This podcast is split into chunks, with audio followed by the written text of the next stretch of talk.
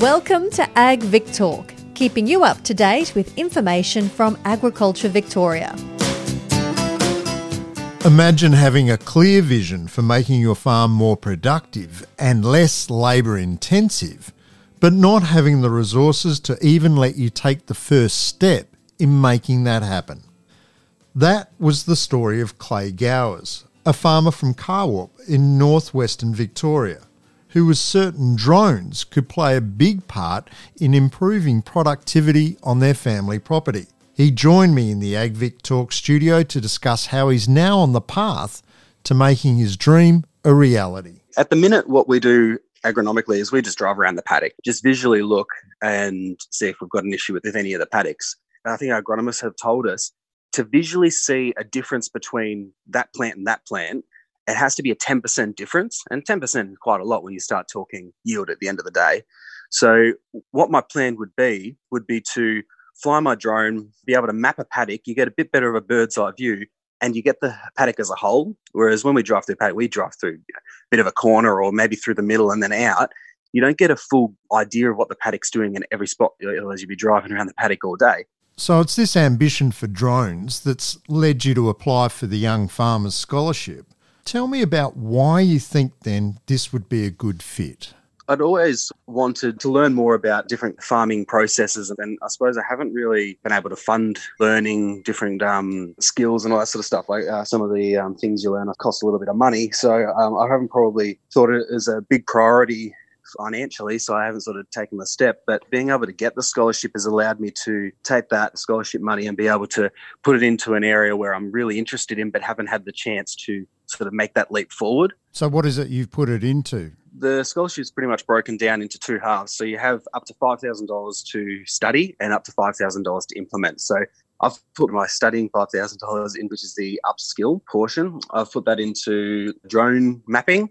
So basically, learning how to incorporate drones into the farm to help map paddocks and gather data. And then the second half of my scholarship will be helping me to fund into a drone. So it should pay for, I think, two thirds of a agricultural mapping drone and then I'll fork out the last little bit to sort of help uh, implement that into our farm. Okay, so you're getting into drones, Clay, but why do you see yep. drones as an important tool for the future of your farming needs?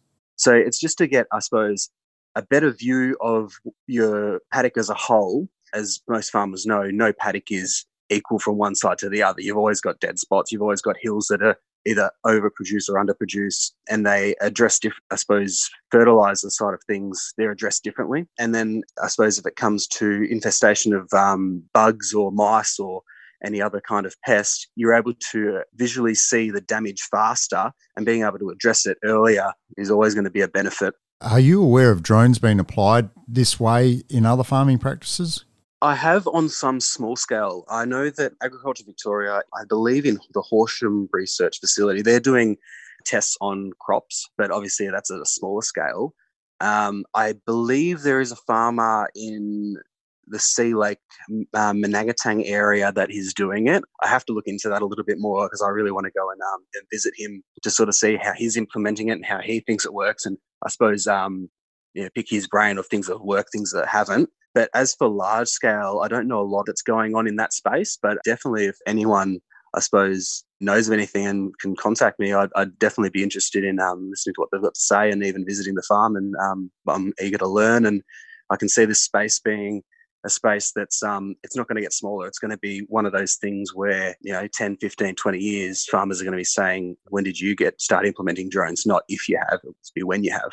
So you're going to be a bit of a pioneer in this space in some regards, Clay that's the sort of the plan. Yeah, like I, already have a, a, keen interest in drones anyway, but being able to implement this into the farm, it'll be learning from my own mistakes and trying to work out well what can we do better how can we implement this technology in an easier user friendly way or i suppose it's sort of very early stages in drone development in general and then yeah you're trying to apply it into a um, professional space being in agriculture there's always going to be some uh, learning points and yeah, ways to drive that technology forward.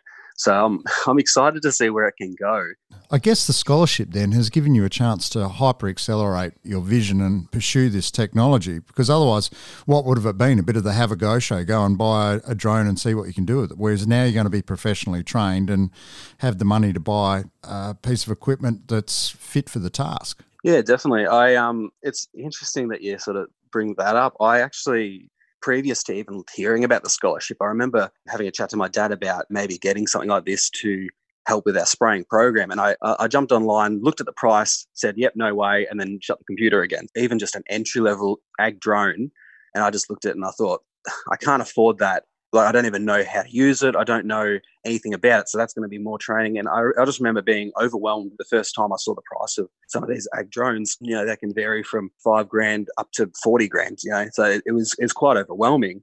And then I suppose when the scholarship came out, I thought, well, why not use this as a chance to learn from people in the industry and try to, I suppose, implement this technology in a way that's sort of never been implemented before. So, Clay, you've given a bit of an outline in terms of a bird's eye view opportunity it's going to give you in terms of looking at your crops and what may be occurring across the entire operation. Have you got a vision for other areas that may lead into for you?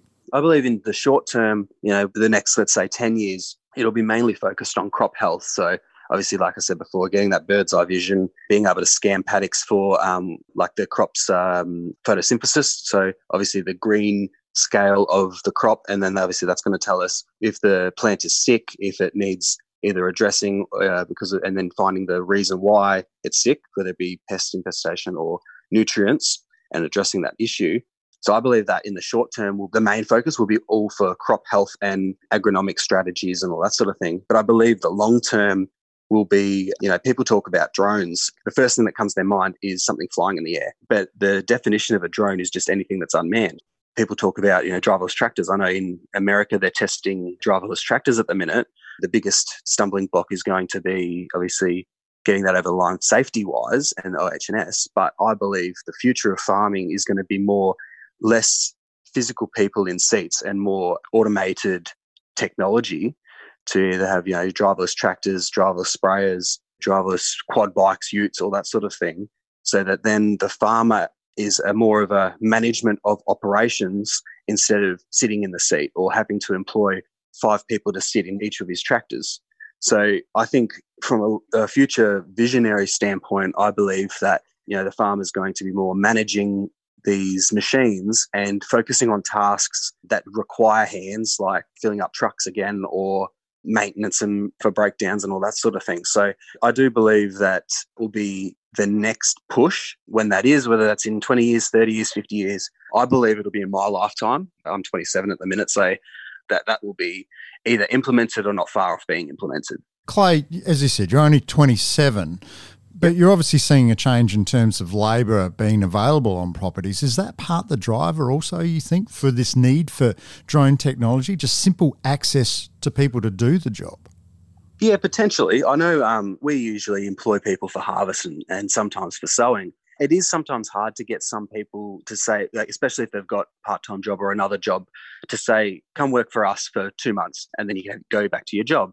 Most people don't want to do that. You need to almost find someone who either is looking for a job, is only working, let's say, part-time, and they can cut their other job back. So to find that sort of person who's actually good quality people can be difficult to find because we, um, you know, as we, we're running multi-million dollar machinery. We don't want to just chuck anyone on there that doesn't really know what they're doing. We actually sort of almost filter through people before you even ask them, and then obviously those people are probably qualified or or um, you know got jobs elsewhere. So I don't believe uh, labor acquisition is going to be the driver of it. I think it'll just be technology making things easier so that you're working smarter, you're not working harder. You're putting your resources where they need to be instead of just sitting in a seat. Like I find, you know, sometimes during harvest and sowing, I'm just sitting there babysitting this machine, making sure that if something goes wrong, I'm, I'm on top of it. But 90% of my day is sitting there just watching, you know, and if you could take out that portion and just have a machine that could literally drive itself and then if something goes wrong it stops. And then you get a notification on your tablet or smartphone or whatever it may be saying unit such and such is encountering an error. And then you have to go and obviously solve that error. So I just think that that would, it, it makes you use your time more efficiently instead of sitting in a seat unproductive, basically, is sort of um, my vision on it. So, Clay, potentially, is this scholarship putting you on the pathway of where you really think farming is going to be? I mean, your vision is moving farming towards a very high end technical skill set as well as a high end agronomical skill set as well. Yeah, definitely. Like the technology is here now to implement what I'm talking about. It's just got to be, I suppose, trialed and have issues sorted out and then obviously progress. And that period is going to take a long time. Like right now in America, they've got tractors that will drive themselves and you just set up your parameters. Here's the boundary, here's a tree. They'll go around it, not a problem. It's not that that will be the implementation. It'll be the part that, you know, the neighbor worrying about if it's going to drive through his house. Um, it's going to be the safety side of things that will take a long time to get over the line to then start implementing so I suppose I've got my scholarship side of things, which is obviously it's amazing, and, and I so excited to get started and start flying my drone around and start using it on our farm effectively and being able to make better agronomic decisions faster.